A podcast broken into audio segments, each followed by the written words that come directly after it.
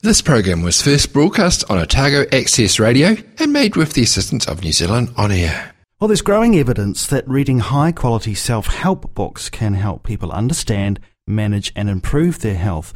And readers in Otago and Southland really appear to be helping themselves. Well South's Books on Prescription program has been successfully running since back in 2013 and it's been recently reviewed. Here to tell us more about that is Well South Health Promotion Specialist Rebecca Llewellyn. Thanks for joining us, Rebecca. Good to have you with us. Lovely to be here. Uh, Rebecca, tell us a little bit about uh, yourself and um, your role with uh, Well South?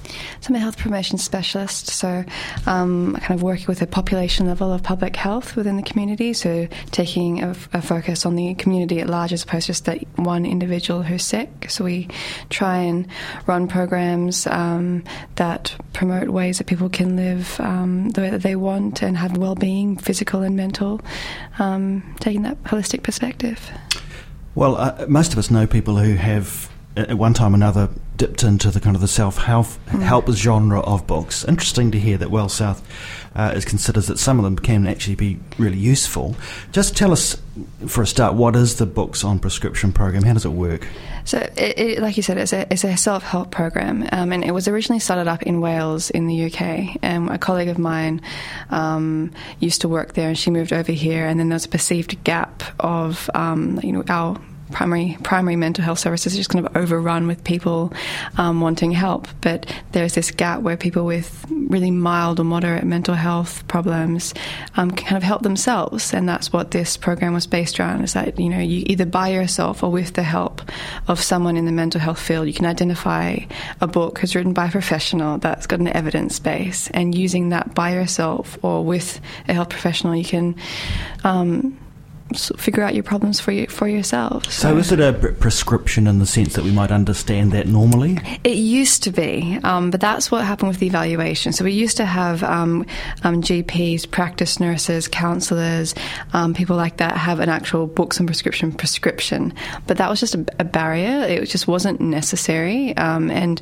we found that um, the prescribers felt that it was just awkward. Like you didn't need to pull that piece of paper out. People didn't want to take that piece of paper into the library because identified them as having a problem.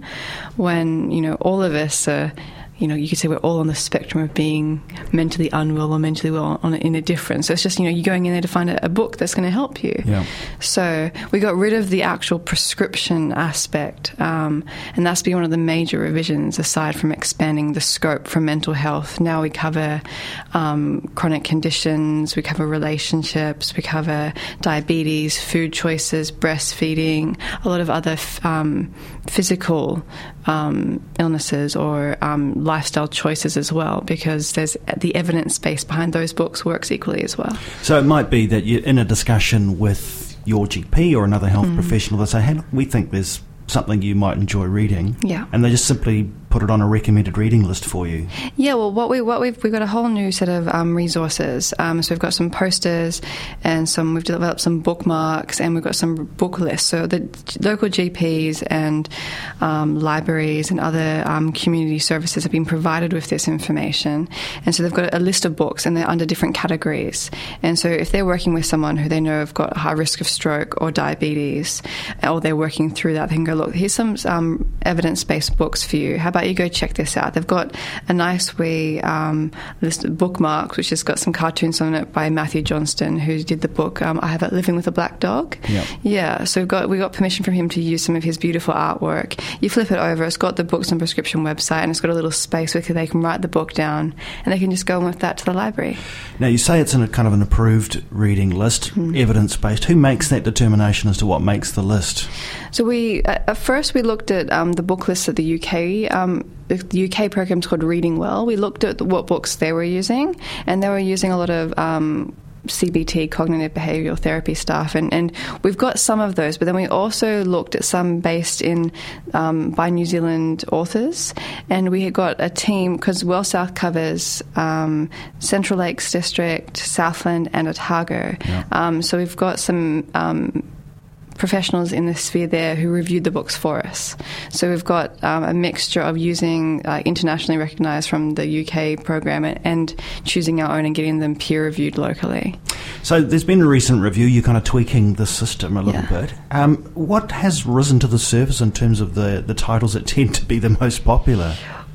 The, the, by far the most popular book was All Blacks Don't Cry by John Kirwan, yeah. and that's really not that wasn't surprising at all with the work that he's done, and in some of our other programs as well. Um, we we do a rural mental health workshop um, called Good Yarn, and we use his um, depression.org video clips that use him, and he's just a, a, face that's out there on this issue. So his book was by far one of the most popular.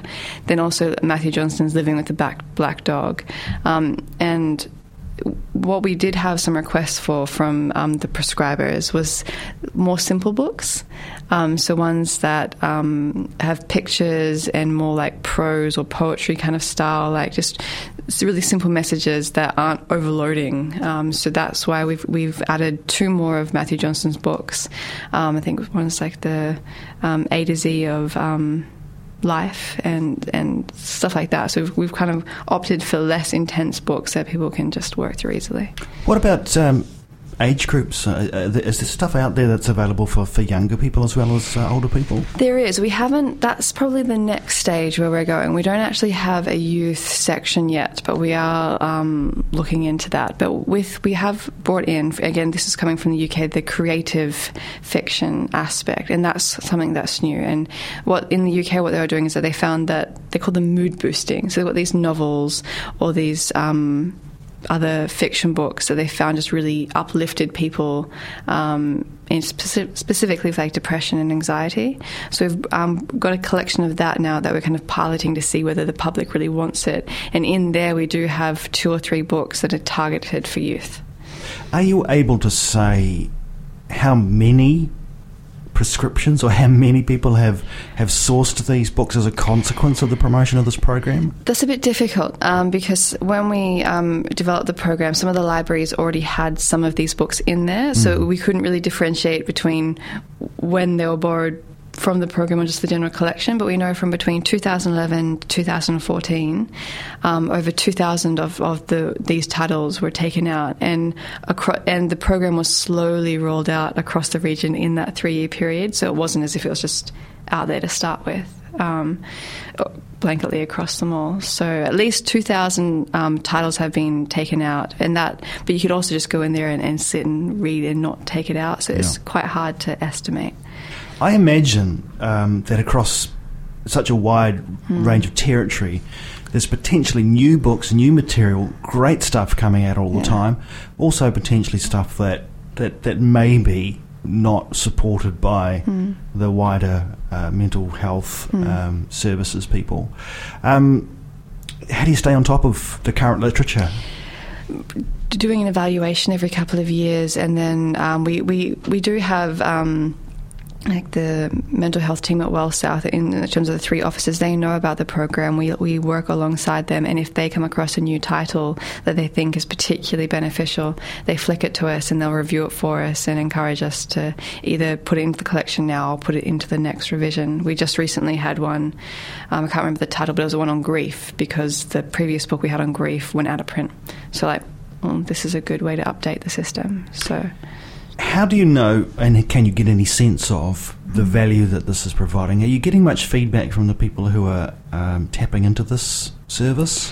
No, um, that is one of the things that we need to work on. Is actually trying to um, get feedback from the people who are using the service, um, and I guess that's quite hard as well. With there's still stigma out there about mental health and and coming forward and, and saying I'm using this or how it's working. But we on on the website we do have um, we've got the whole collection on there, the audios, the apps, and the books, and you can provide professionals can provide a review, and consumers can also provide a review of how they found the service, whether it was a good book, whether it pros and cons or anything like that. So we really want to encourage people to go on there and let us know what's working.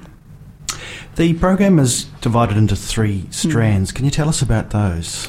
Yes, well, we did have some um, prescribers from the first run that said people don't really want, want books, but they want something. And so we have found some audios and also some apps that we've um, had peer reviewed um, to go on there. So we've got Read Yourself Well, Tap Yourself Well, and Listen Yourself Well.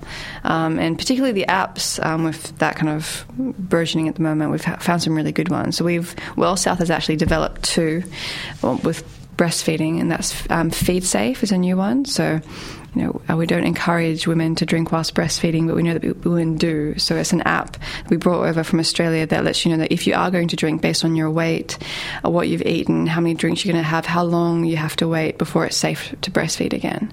Um, and it also has um, dispel some of the myths um, around um, that. So, so that's only an area that's going to grow, isn't it? Exponentially, yeah. probably over yeah. the next few years. Yeah, and the difficulty with that is actually making sure that they are evidence based and they actually are doing what they say that they will. Yeah. So, you touched on this earlier, but uh, not only are what we might understand as self self help books available, but also uh, creative fiction is sometimes recommended. Mm. Explain that for us. Um, I think I think it's just the, the power of linking into empathy and, and, being able to see your life reflected in um, these novels or these other books that are written and be able to kind of see how this person working through their problem and then relating it back to yourself or just potentially just not feeling alone. Mm. Um, I know that in the UK they do have reading groups where they come and read these books together. Um, that's not something where we've gone yet, um, but it's potentially um, on the cards in the future. But Rebecca, it's a fascinating area. If someone wants to find out more about the Books on Prescri- Books on Prescription program, mm-hmm. what should they do? Well, they can go online, booksonprescription.co.nz. Um, in, in, their local library, we've um, recently we've just provided them with more signage and a books on prescription book stand, and the library staff should know about that. And GP practices all across the region um, should know as well. Great stuff. Rebecca Llewellyn, thanks for joining us on Thank the Awesome Morning Show today. This program was first broadcast on Otago Access Radio and made with the assistance of New Zealand On Air.